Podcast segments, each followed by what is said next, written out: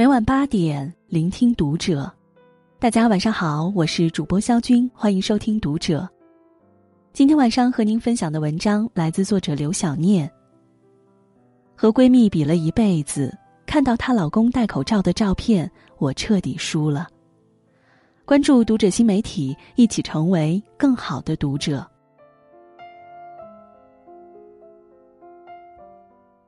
我和李晓彤是发小加同学，我俩住同一栋楼。从小学到高中在同一个班。按理说，这得是多大的缘分啊！表面上我把小彤当最好的闺蜜，她也倍加珍惜我们的友谊。但在心底，她一直是我的假想敌。我有自己的苦衷。我们本是同年同楼生的孩子。可原生家庭却大相径庭。小童爸妈都是老师，在同一所学校教书。他们家明明有两辆自行车，可不论上班、下班或者出去玩，小童爸总是用自行车载着他妈。两个人似乎有说不完的话，永远笑得春风和煦。后来有了小童，小童坐在车前座，妈妈坐在车后座。自行车载着一家三口轻快驶过街道的样子，是邻居们眼中的一道风景。但我家不一样。我爸是工人，妈妈是家庭妇女。我爸最大的爱好就是下班后和工友们一起喝酒，吆五喝六，吵得四邻不安。最尴尬的是。喝醉的他，要么跟我妈吵架，要么跑到楼下，在大庭广众下耍酒疯。街坊四邻平时看到小童爸妈，老远就会打招呼，尊重有加。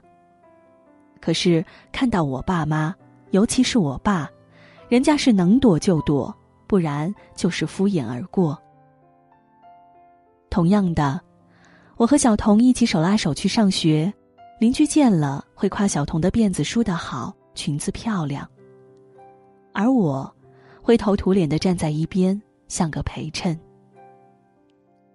我不止一次的要求妈妈帮我编头发、买件新衣服，得到的却是父母的指责讽刺：“你什么家庭没点数吗？好的不学，也不照照镜子，你能比得过人小彤吗？”父母的话没有让我认命。反而激起我强大的好胜心。既然拼不了爹，那就拼自己。小童的学习有父母的双重辅导，我没有，那就自己按下功夫。小童喊我下楼玩，我每次都痛快答应。但玩着玩着，我就溜回家学习了。小童作文写得好，秘诀是他们家的书多，于是我豁出自尊心，拿他家当图书馆。有时去他家看书，有时借回来，因此我们的成绩一直不相上下。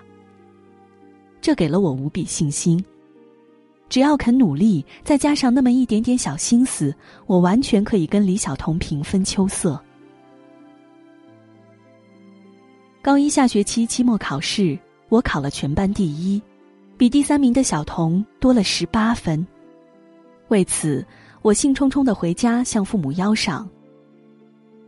我爸照例醉醺醺的，看都不看成绩单，大大咧咧的说：“考得好有什么用？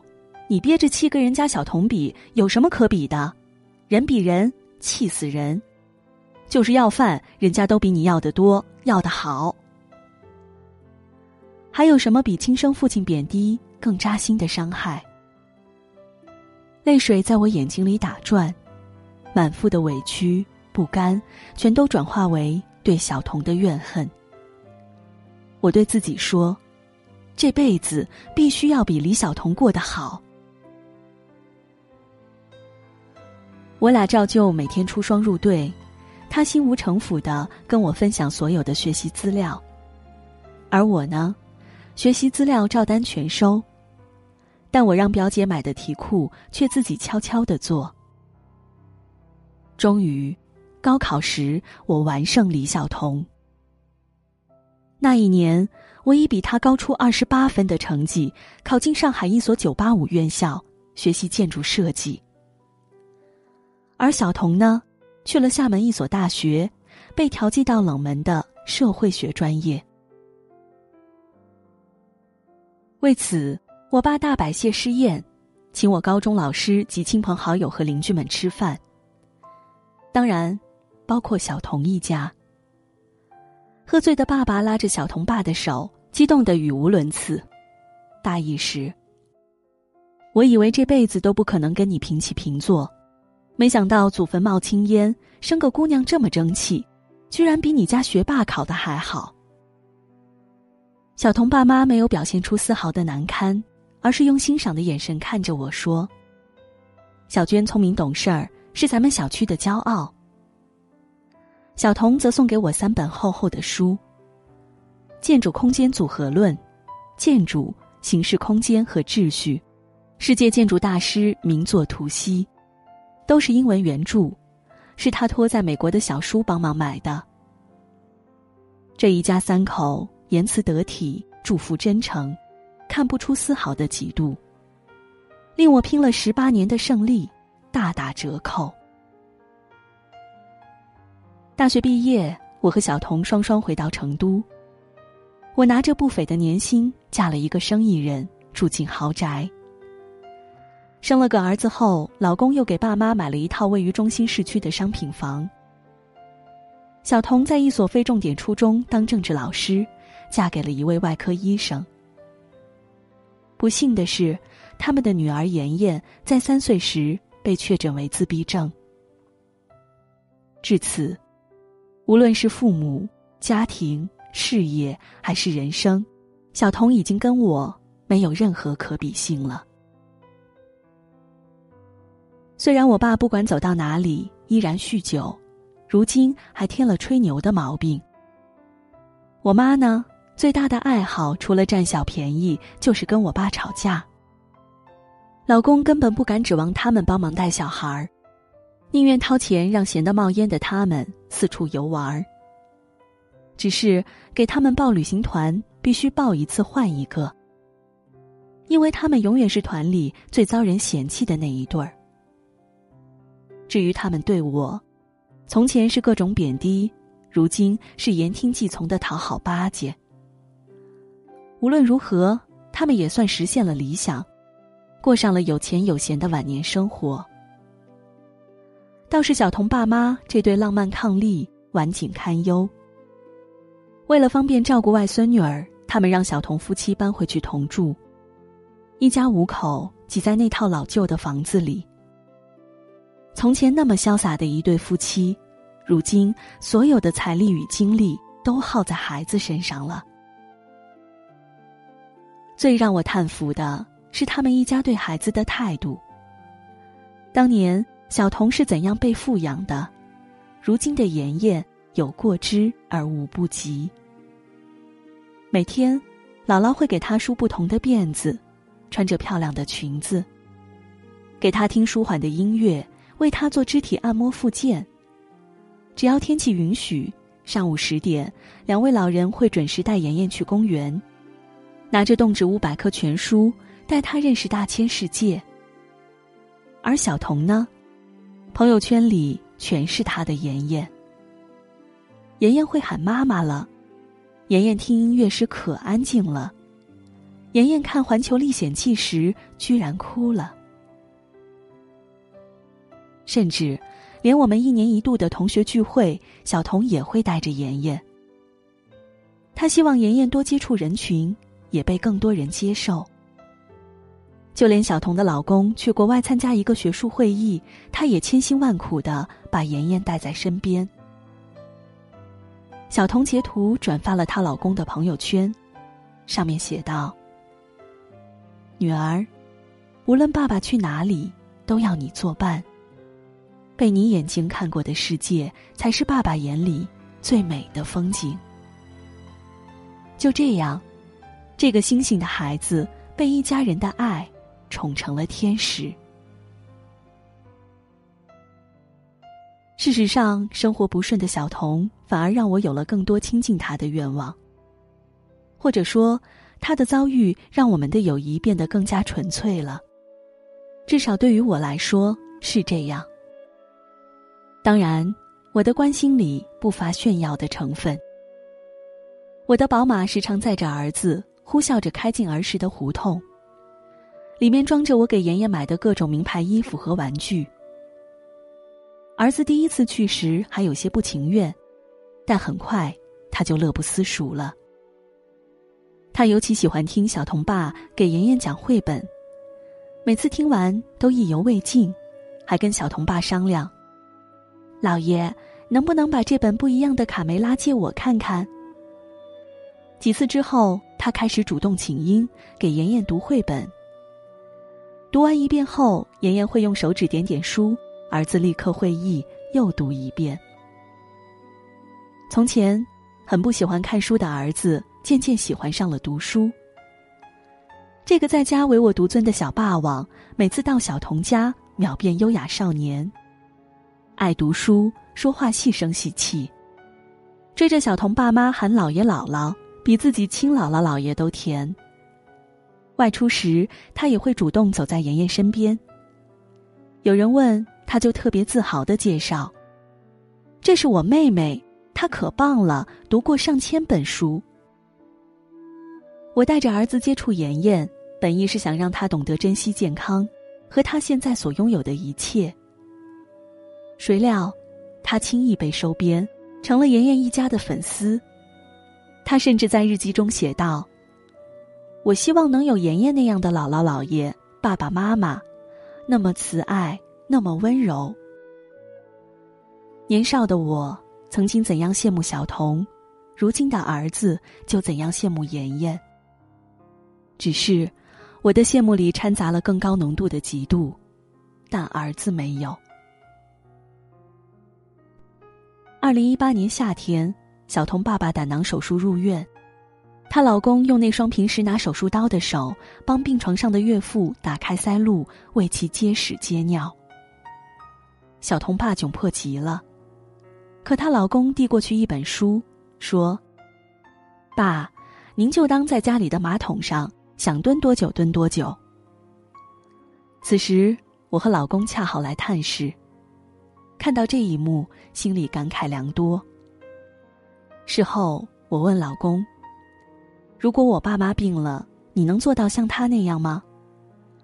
老公足够诚实的回答：“说实话，做不到，因为你爸妈跟小童的爸妈没法比。”直到那一刻，我才知道什么叫输在起跑线上。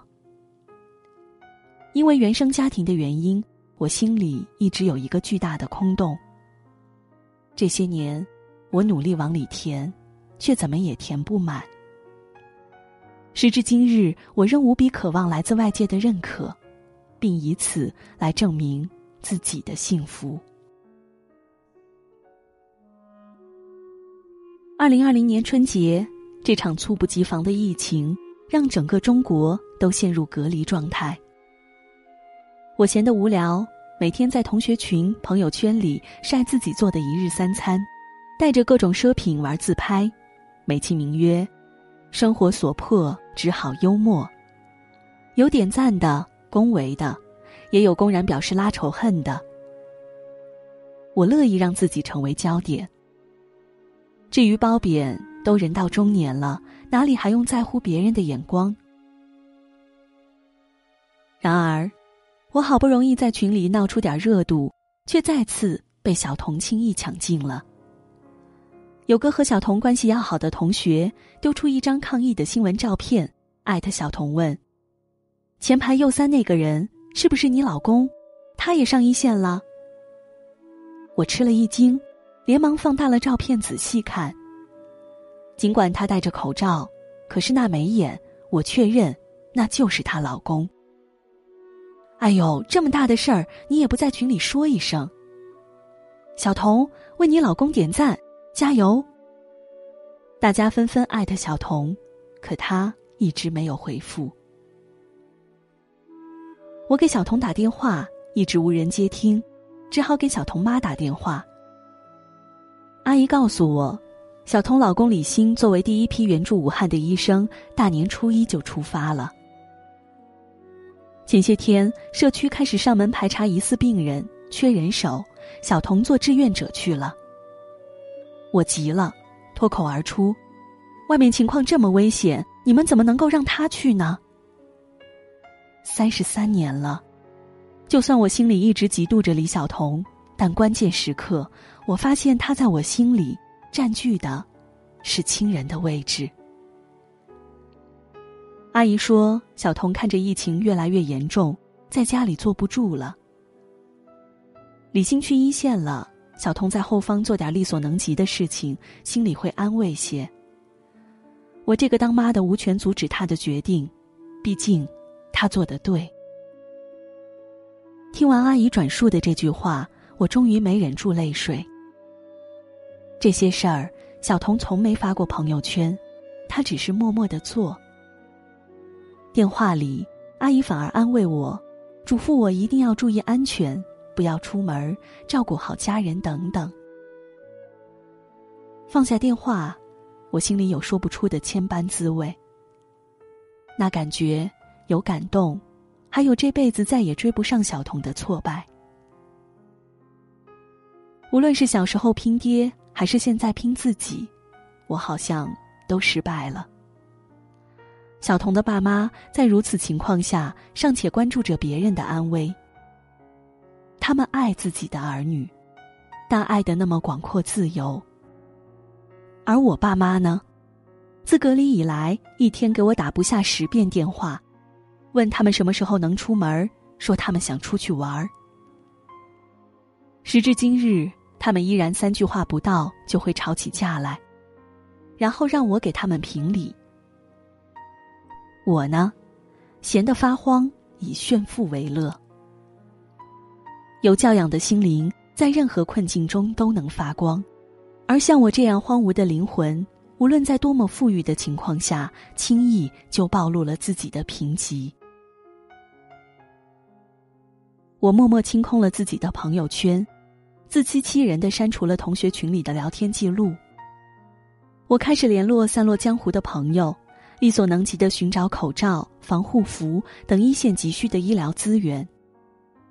我前所未有的希望小童和她老公平安。这不仅是因为我们的友谊，更因为我需要他们长久的活在我的生命里，提醒我的狭隘自私，令我也能离教养近些，内心的格局再大些。是的。尽管我和小童一直是塑料花姐妹，但我还是被这场年代久远的友谊静水深流的哺育了。也许在小童看来，我和他的感情始于孩提时代。可是，只有我自己知道，这场友谊才刚刚真正开始。